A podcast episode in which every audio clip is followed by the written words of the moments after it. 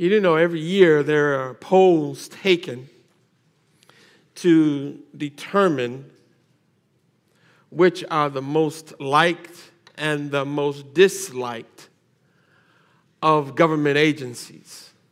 And every year, it seems that at the top of the list, the same ones the Postal Service, the CDC, and NASA at the top of the list consistently.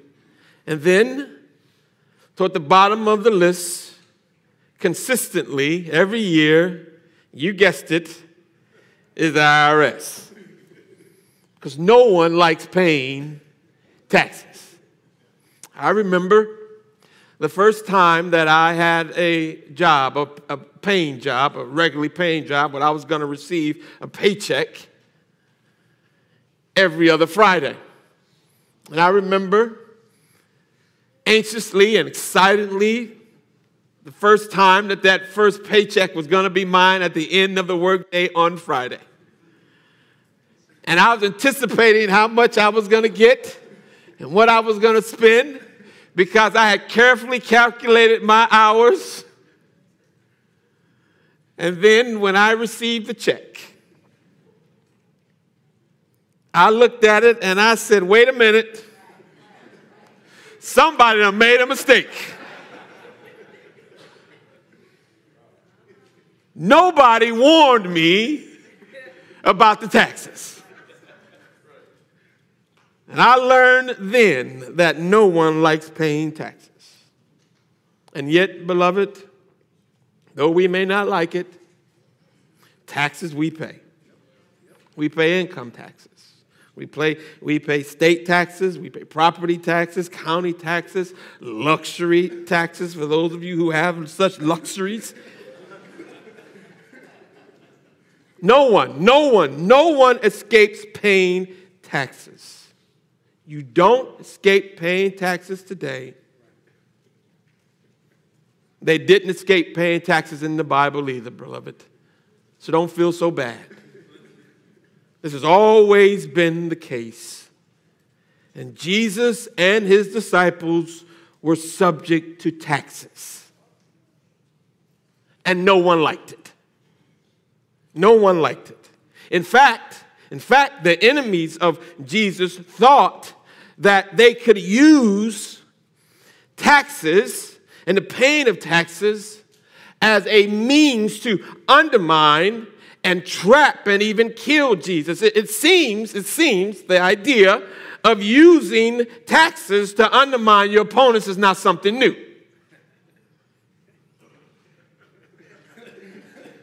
They came to Jesus and wanted to see his tax returns. That's not new.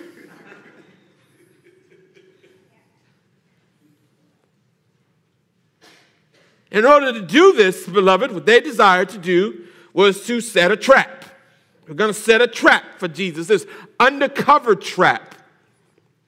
Now, it's important to understand little context here as we've been going through the Gospel of Luke. And in this portion of Luke, remember that Jesus now is in Jerusalem. He's in Jerusalem because now the cross is be- before him. And he had been making his way to Jerusalem and he had told his disciples, remember early on, that he told his disciples, okay, boys, now it's time to go to Jerusalem.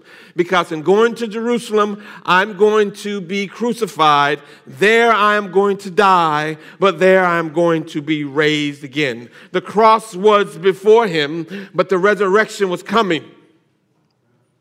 Now, he told his disciples this clearly, but his disciples didn't comprehend this. And the reason they didn't comprehend this, beloved, is because all they saw were the crowds. How could this possibly be true with all these people gathering with us? So they assume we're going to Jerusalem to take over. We're going to Jerusalem to establish a new thing. And by the time they had come, we saw, we saw, how they had left Jericho and the crowds were gathering. And by the time they had left Jericho and they had gotten to Jerusalem, these crowds were large, larger and larger. And the noise the noise around Jesus was getting louder and louder. And as Jesus approached Jerusalem, he was riding on a donkey. And you remember what they shouted in Luke chapter 19, just a little bit back. You look and you see in chapter 19, verse 38. As he approached Jerusalem on this donkey, and these large crowds are now following him, they say, Blessed is the King who comes in the name of the Lord. Jesus had come into Jerusalem to be crucified. The crowds are gathering around him to crown him. Now you can imagine that when the Pharisees heard this, when the rulers in Jerusalem heard this, chance of a new king, chance of one who's coming in the name of the Lord, they were not at all pleased with this. And Jesus didn't help the cause, beloved, because as soon as he got into Jerusalem, what did he do? He went into the temple, and he went into the temple, and he started kicking people out the temple. And the chief priests, the chief priests were not pleased with this either. But then Jesus didn't stop there. Read back in chapter 19. After he kicked people out the temple, then he began to preach and teach in the temple. And he taught and he preached with more authority and understanding than the chief priests and the scribes and the Pharisees could ever have. And the people were listening. And the people were following. And the chief priests and the pride and the, and, and the priests and the, and the scribes and the elders, the Bible says, were personally offended by what Jesus was teaching. Things were getting out of hand. Things were getting out of hand. Jesus was on the offense and many were being offended. And they wanted Jesus gone. This is it. They wanted him gone. They wanted Jesus out the way, they wanted Jesus dead. And so you see in chapter 20 and verse 19, the Bible says that they wanted to lay hands on Jesus. They wanted to lay hands on him. not the hands of healing. They wanted to lay hands of hurting. Not the hands to anoint him with oil. No, beloved, they were going to anoint Jesus with pain.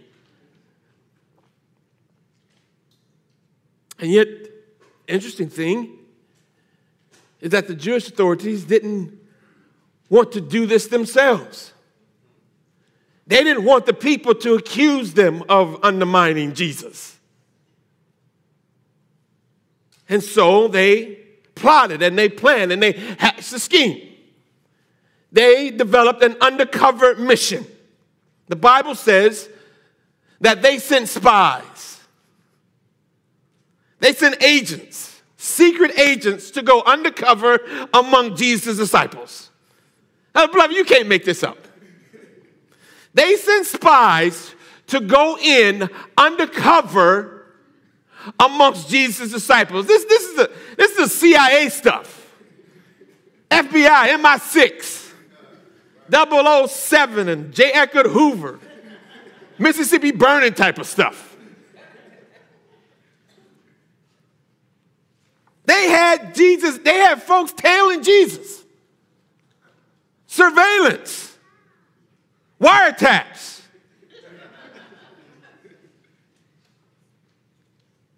And these spies were given a mission, right? You see that in verse 20. They were to keep close watch on him. I'm not making this up, man. They were to keep close watch on him. They were the surveillance. They were to keep watch on him, listening, recording.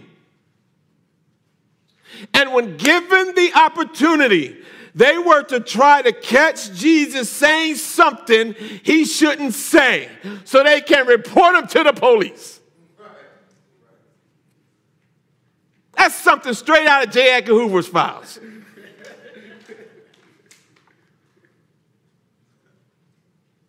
They were disguised as disciples. Disguised as disciples.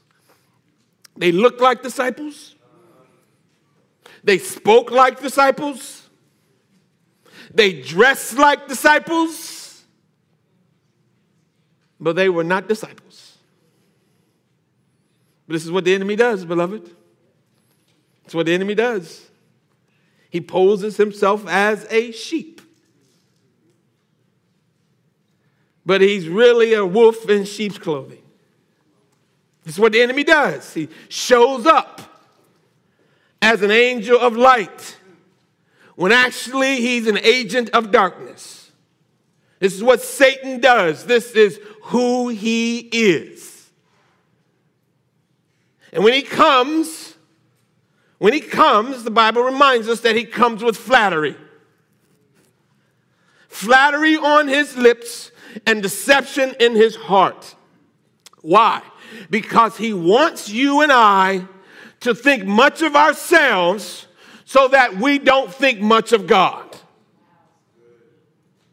Think much of ourselves so we don't think much of God. Give much attention to ourselves so that we don't give proper honor, glory, and due to God. And that's what the spies did when they came undercover amongst Jesus' disciples, isn't it? They come to Jesus in verse 21. What do they say? Teacher, teacher, we know that you speak and teach what is right, and that you do not show partiality, but teach the way of God in accordance with the truth. You know what they thought they were going to do? They thought they were going to appeal to Jesus' pride.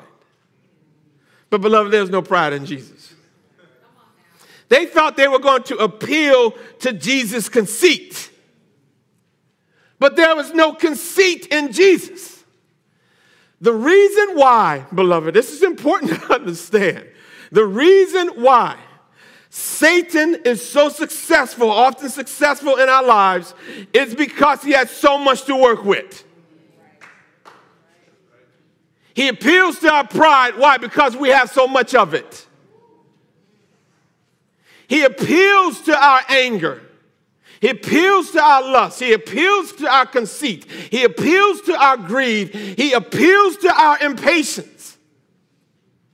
And all of this and more he finds when he comes and he tempts us. But you know what the Bible says? What happened when Satan came and tempted Jesus? The Bible says he found nothing in him. There was nothing he can get a hook on.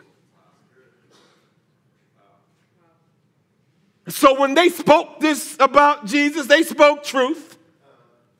Yes, yes, yes, Jesus spoke the truth. When they said Jesus showed no partiality, they were right. Jesus showed no partiality. When they say Jesus taught the way of God, yes, they were right. Jesus taught the way of God. They thought by flattering him and getting a hook in him that they would trip him up, get him distracted, get him distracted, get him listening to his own music, get him drinking his own Kool Aid. And after they spoke those words, thinking they had laid the trap, got him distracted from the main mission, got him thinking about himself more than thinking about God, got him more impressed with what he was doing rather than what God had called him to. Then they asked the real question They asked the question. They put the bait in and they set the trap. Verse 22. Knowing you know all these things, knowing you're so righteous and so good and so holy, is it right for us to pay taxes to Caesar or not? Of all these people, is it right, Jesus, to pay taxes to Caesar or not? Beloved, listen, there is nothing but deceit and deception in this question. Jesus knew it. He knew they were not sincere. They knew they were not sincere. Jesus knew that they knew that they were not sincere. He perceived, the Bible says, he perceived their underhandedness. He recognized their intentional trickery. He knew that they were agents of the enemy. He understood and recognized that they were dishonest. He recognized the craftiness of the enemy in their voices. He had seen this before. As somebody said recently, Phil, same devil, just a different level. same devil, just a different level. This is the same trick Satan been pulling from the beginning. This is the craftiness with which he deceived Eve in the beginning. The Bible says in 2 Corinthians 11 and, and verse 3 that this is the craftiness, this is the deception with which Eve was tripped up.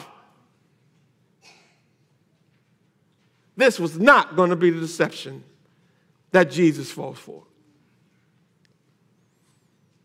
Jesus understood the sinfulness, the, the deceitfulness of sin, as the Bible calls it.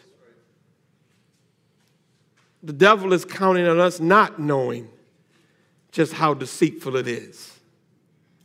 It causes us to deceive ourselves, it causes us to deceive others.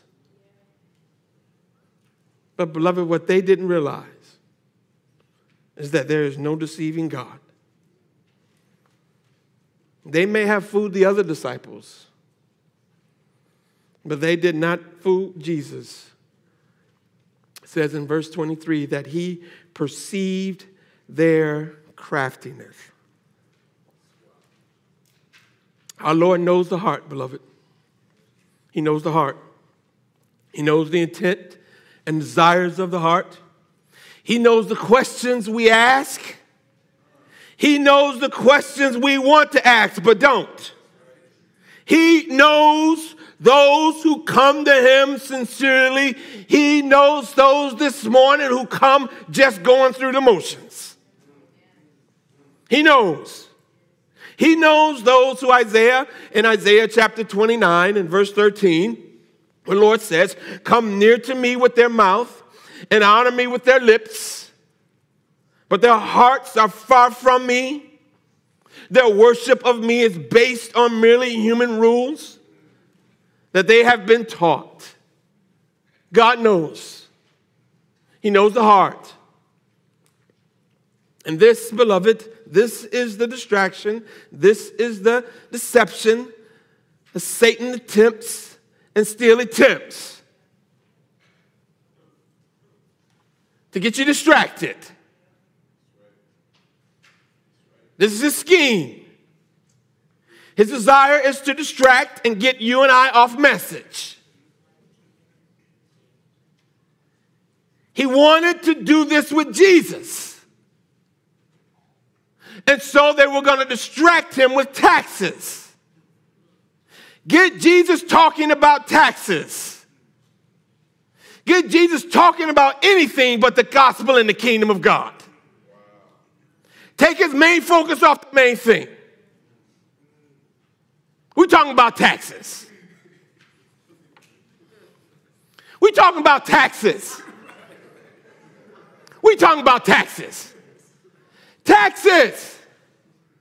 We talking about taxes, Pastor Phil. We talking about taxes. Not the kingdom, not the gospel, not the glory of God. We talking about taxes. Taxes. Taxes. We talking about taxes. Taxes. But this is what the devil does. It's what the devil does. It's what he does, beloved. He incites. He incites argument and debates that distract and divide and destroys. And Christians fall into this all the time. All sitting around talking about taxes, arguing about taxes. While the most important things go by the wayside. And we find ourselves distracted with these things. Important things, no doubt, important things. But in the end, things that don't matter. Arguing about politics and politicians and who to vote for and who not to vote for. Arguing, falling out. Important, yes, but in the end, guess what? It don't even matter. Arguing over which translations of the Bible we're going to use. ESV, NIV, King James only, New Living Translation. Important, yeah. But guess what? In the end, what, Pastor Phil? Don't matter. arguing, arguing over music and instruments in worship. Arguing over communion, how often you ought to have it, and whether you're going to use grape juice or wine. By the way, you need to be drinking the wine. but I'm just saying. But anyway, that's an important issue. But in the end, Pastor Phil, it don't matter. In the end, it don't matter. These are important issues, beloved. But Satan wants to make them the main issue and thus lose focus. And you do understand that you can win the argument and still lose focus. And every time you lose focus, Satan wins. Satan wins. And that's what they try to do with Jesus. They try to get Jesus to lose focus. They asked him about taxes. But more than taxes, they wanted to trip Jesus up. They wanted, they wanted to make Jesus look foolish.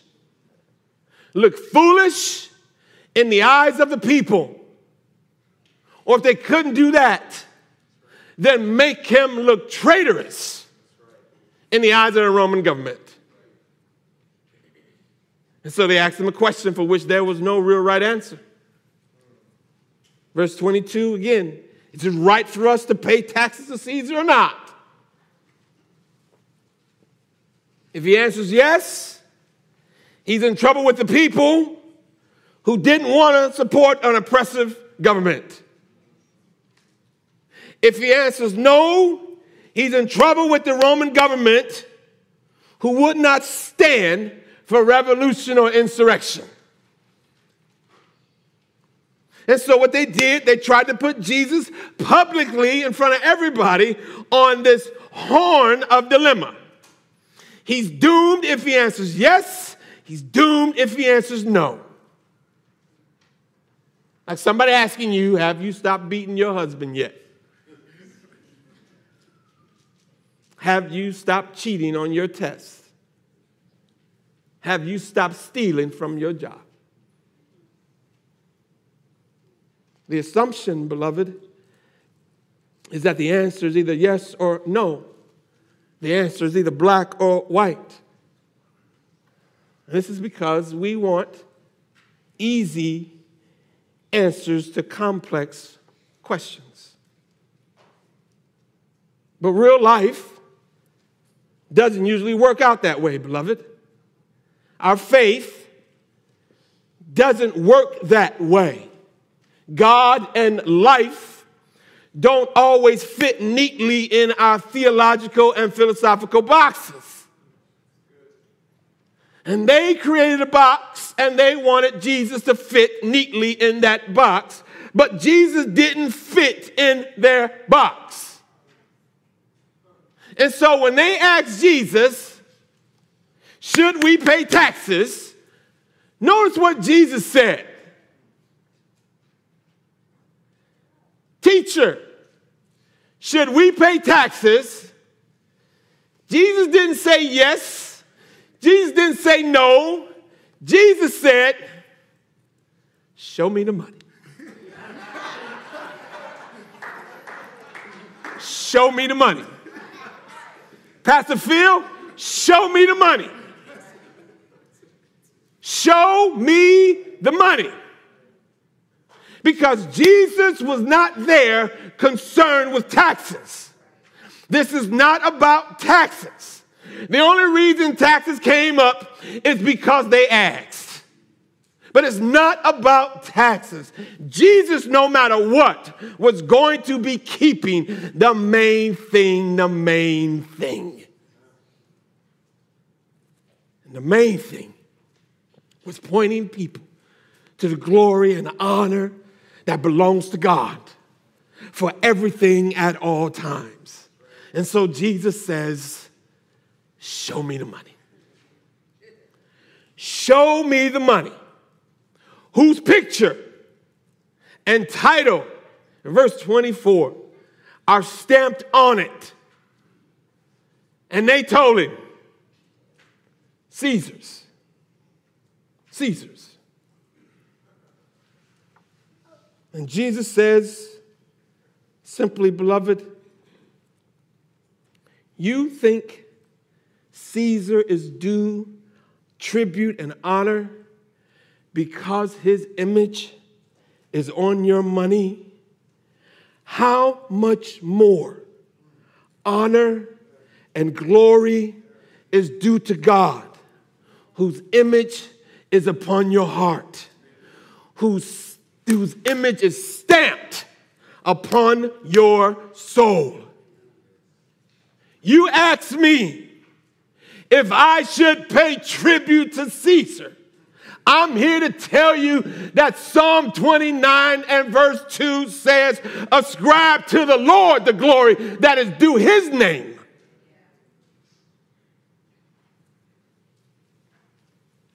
When they brought Jesus the coin, the coin had an image on it, beloved, like George Washington on the quarter or Benjamin Franklin on a $100 bill. The Roman coinage had a face and a name on it. And the name said Tiberius Caesar Augustus. It had his name, it had his imprint, it had his image. It was a reminder. It was a reminder to them that the money, though you may have it in your pocket, though you may have it in your account, it actually belongs to Caesar.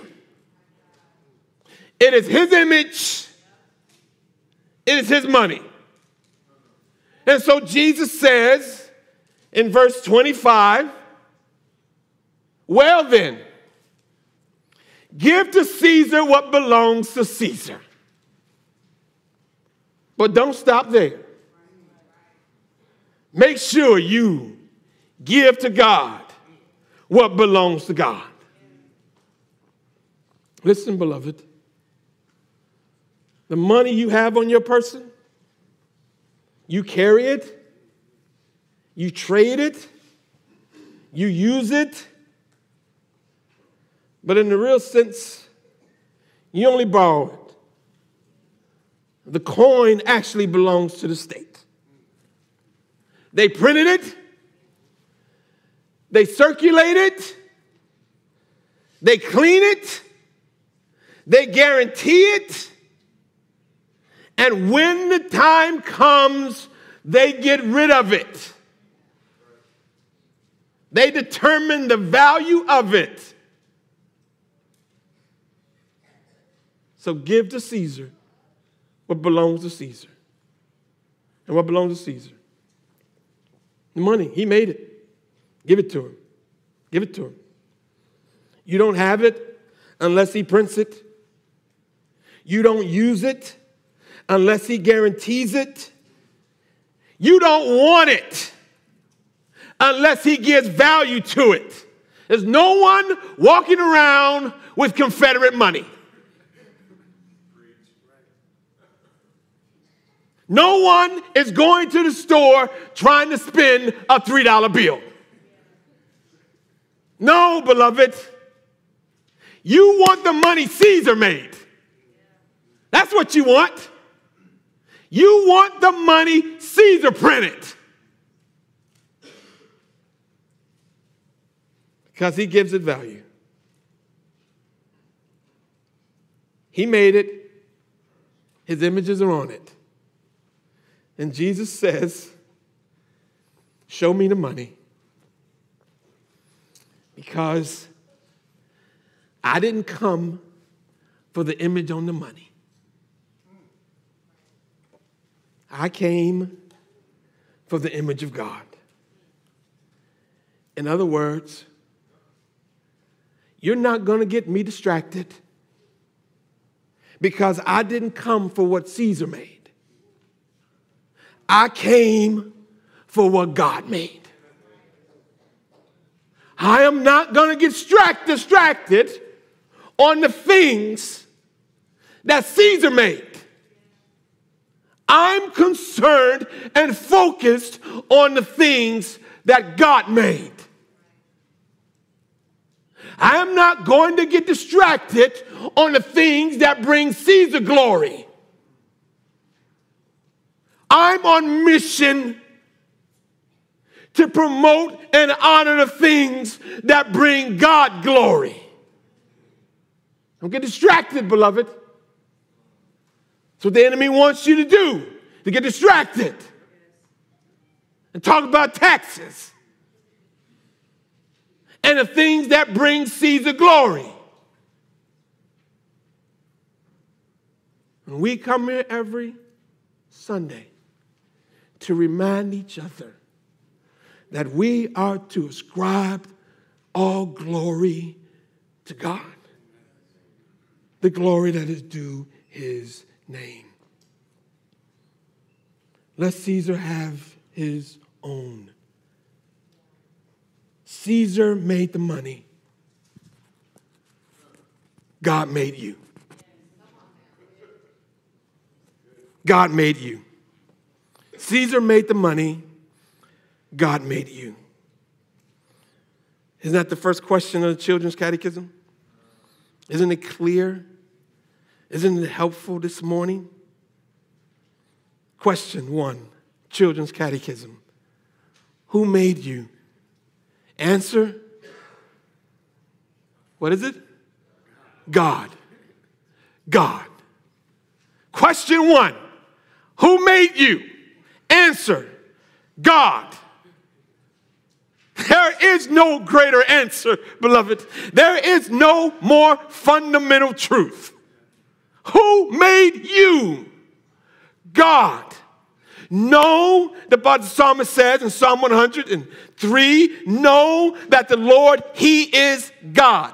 It is He who made us, and we are His.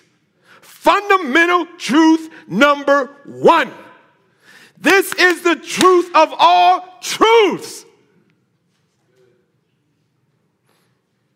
This is the truth that sets up all the other truths. You get this truth wrong, and you are set on a course to self destruction. But if you get this truth right, that is the first step toward a life of worship and glory. Who made you? God. God made me. But then God didn't just make you. The Bible says that He made us in His image. Caesar made the money in His image. God made you and me in His. Genesis chapter 1, verse 27. So God created human beings in his own image. In the image of God, he created them. Male and female, he created them. In the image of God, the image of God is a reflection of his likeness. It's a reflection of God, not God, but a reflection of him. We are created, beloved, to be a mirror of God, a mirror of Him. We're created to mirror His character, to mirror His attributes, to mirror His mind, to mirror His heart. Dogs don't have the mind of God, humans do. Cats don't have eternity in their hearts. You and I do. God made all things. But then only men and women were created in his image.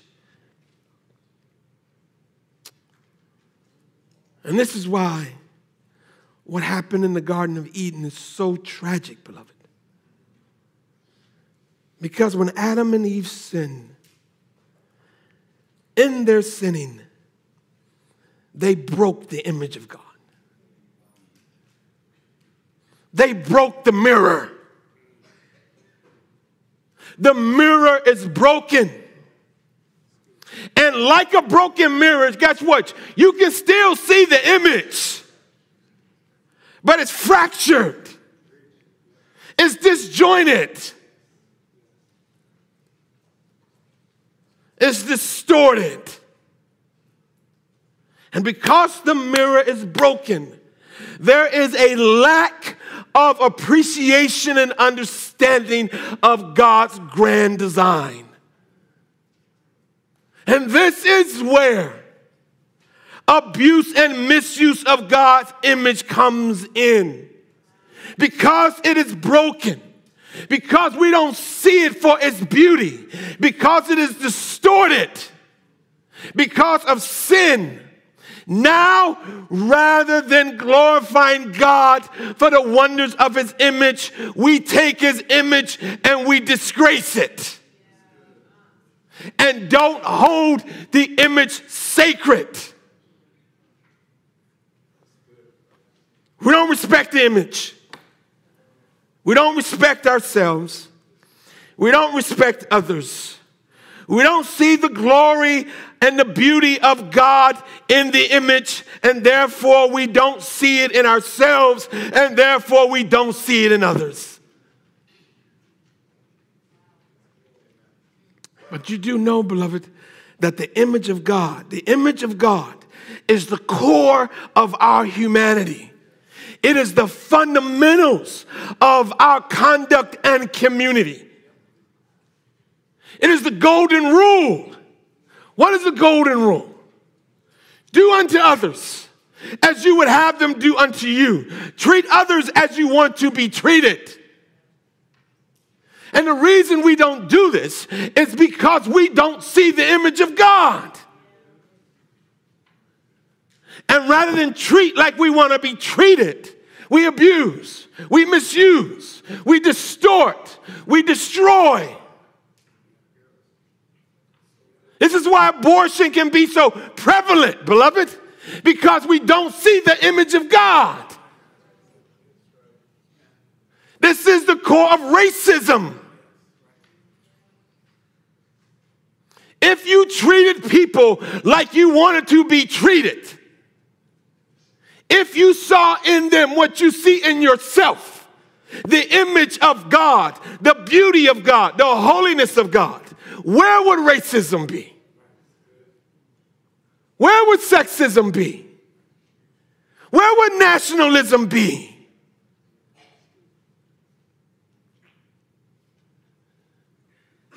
Because we don't see and adore the image of God in us, we engage in self destructive behavior. We engage in discrimination. We engage in hate. And all of these and more, beloved, are just manifestations of our lack of understanding and appreciation of God's design of Himself in us. Well, this is why Jesus came. This is the whole point. This is why Jesus was revealed. Jesus came not for the image on the coin. Jesus came for the image of God.